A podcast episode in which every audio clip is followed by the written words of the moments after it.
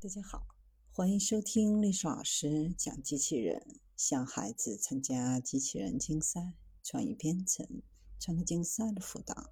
讲历史老师今天给大家分享的是 AI 让车载语音更懂你。ChatGPT 的横空出世，短短几个月就成为现象级应用软件。惊喜之余，大家都在为聊天机器人找合适的应用场景。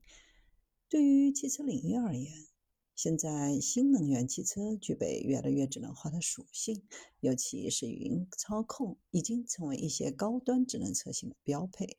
在 ChatGPT 技术的加持下，车载语音赛道是否能够迎来快速发展的契机呢？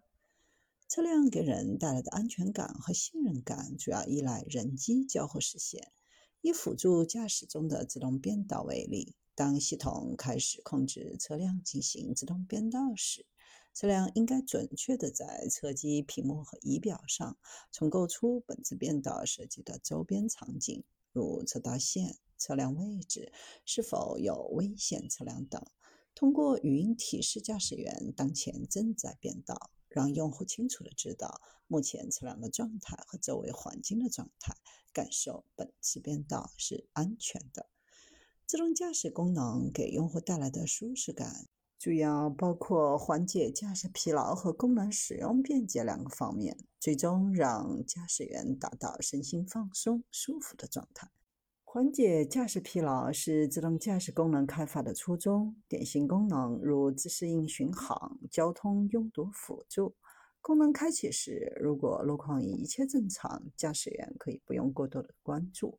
如果遇到突发情况需要驾驶员关注，车辆会及时给到驾驶员必要的提醒，驾驶员就可以不用时刻处于紧张的行车状态。二零一一年，中国首个智能汽车语音助理的概念出现，可实现命令词语音识别的同时，标志着智能语音交互应用于汽车产业的开始。随着语音的智能化发展，语音交互在车端的应用处于快速发展的黄金期。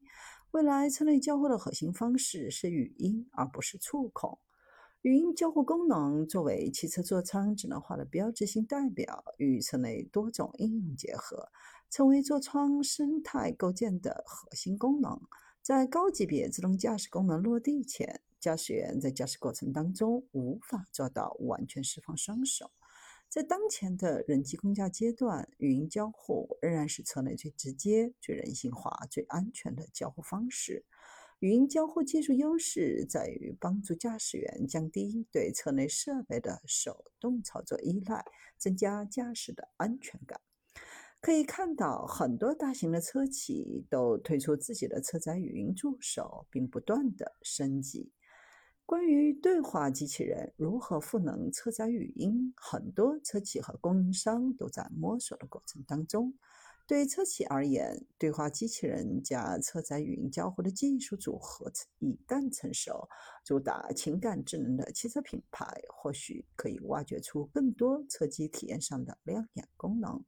对于很多还没量产生死线的新势力而言，定位既不能太 low，又不能名不副实。还是一个难题。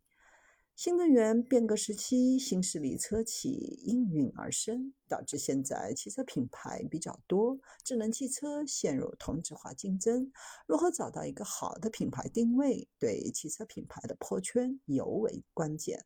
但难就难在，好的定位已经被头部车企抢占，而且他们还会围绕品牌定位持续不断进行研发投入和运营。强化品牌定位的标签，铸造竞争壁垒，使得 ChatGPT 热潮的催化，主打情感智能的初创车企或许会找到品牌定位的新解法。从技术分类来看，对话机器人有任务型和闲聊型。当前车载语音功能鸡肋，因为它的底层是未完全成熟的任务型对话系统。一旦引入闲聊型对话系统，车机系统可能会打开新世界的大门，向更加富有个性化和情感化的语音交互方向转化。作为新一代移动终端的智能汽车，也将成为个人的智能生活助手，甚至是虚拟朋友。这种基于大型对话机器人、有大数据的不断喂养，已经可以胜任与人闲聊，而且足够博学多识，甚至情商颇高。对话机器人可以让车载语音助手的智慧更接近于真人。在这种技术的加持下，情感智能或许会成为一个不错的定位。当车载语音实现了从执行任务到陪伴闲聊的跨越，离流量的变现或许就成为可能。目前，主流车企都推出了智能座舱的概念，也就是常说的智能化人机交互。交互的方式和内容也基本按前面的描述来设计，但不同公司的产品还存在一定的差异，呈现不同的风格。Model 3的人机交互风格简洁，但提供给用户的信息量少，缺乏语音交互，降低体验。ES8 属于信息多而全，但风格相对繁杂，以传统的按键为主。P7 的人机交互风格处在 Model 3和 ES8 之间，用户操作也结合了把杆和按键的方式。语音交互则是 P7 的一大亮点，合理的语音提示内容、恰当的语音提示时机，都给用户比较好的体验。随着各家对智能座舱关注度的增强，交互技术的不断提升，人机交互正朝着高科技感、高便捷度的方向发展。引入其他领域的交互方式是目前的一大趋势，比如模拟宇宙飞船的一体化多连屏显示、赛车的方向盘小仪表等。通过学习高科技领域的交互方式来提升科技感。引入新技术的另一大趋势，三维屏幕、AR、VR 眼镜、手势识别等，也都已经进入了智能化的日程，甚至还有脑机接口实现。当然，除了引入新技术、新概念更快速出效果的，还是通过改善当前的交互方式和交互内容，设计出能够提升用户体验的人机交互产品。在智驾功能开发的同时，同步考虑人机交互的细节，实现功能和体验的完美结合。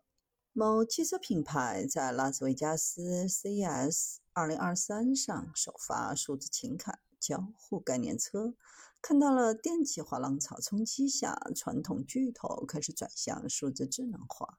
走进概念车内，看不到任何的屏幕，更别提超大屏。所有的设计均化繁为简，确保没有东西会分散数字体验和影响驾驶乐趣。可以看出，要走一条不寻常的路，率先进入无屏时代。也看到投影技术未来在汽车上的巨大潜力和想象空间。数字化并不是看谁的功能更丰富，谁的代码更长，谁的屏幕更大，精髓在于客户体验，这才是真正的竞争优势。二十年前，他们就推出第一个应用于汽车上的平视显示系统，将这个技术从航空带到了汽车。在汽车里增加一个屏幕并不困难，但平视显示系统需要在架构层面充分集成。要做的并不是打造一个只有长远未来的科幻前景，而是一个很快在市场中能够看到的技术。不是搞个平板移动互联网应用进车就是智能化。真正的智能化是从客户心底的需求去把握车的属性，从内到外。汽车本身已经成为人们进入数字化世界的入口。通过应用创新科技，汽车公司希望给客户打造更丰富的数字体验。成为更好的驾驶者，轻松地实现更为紧密的人机互动，享受始终不变的驾驶乐趣。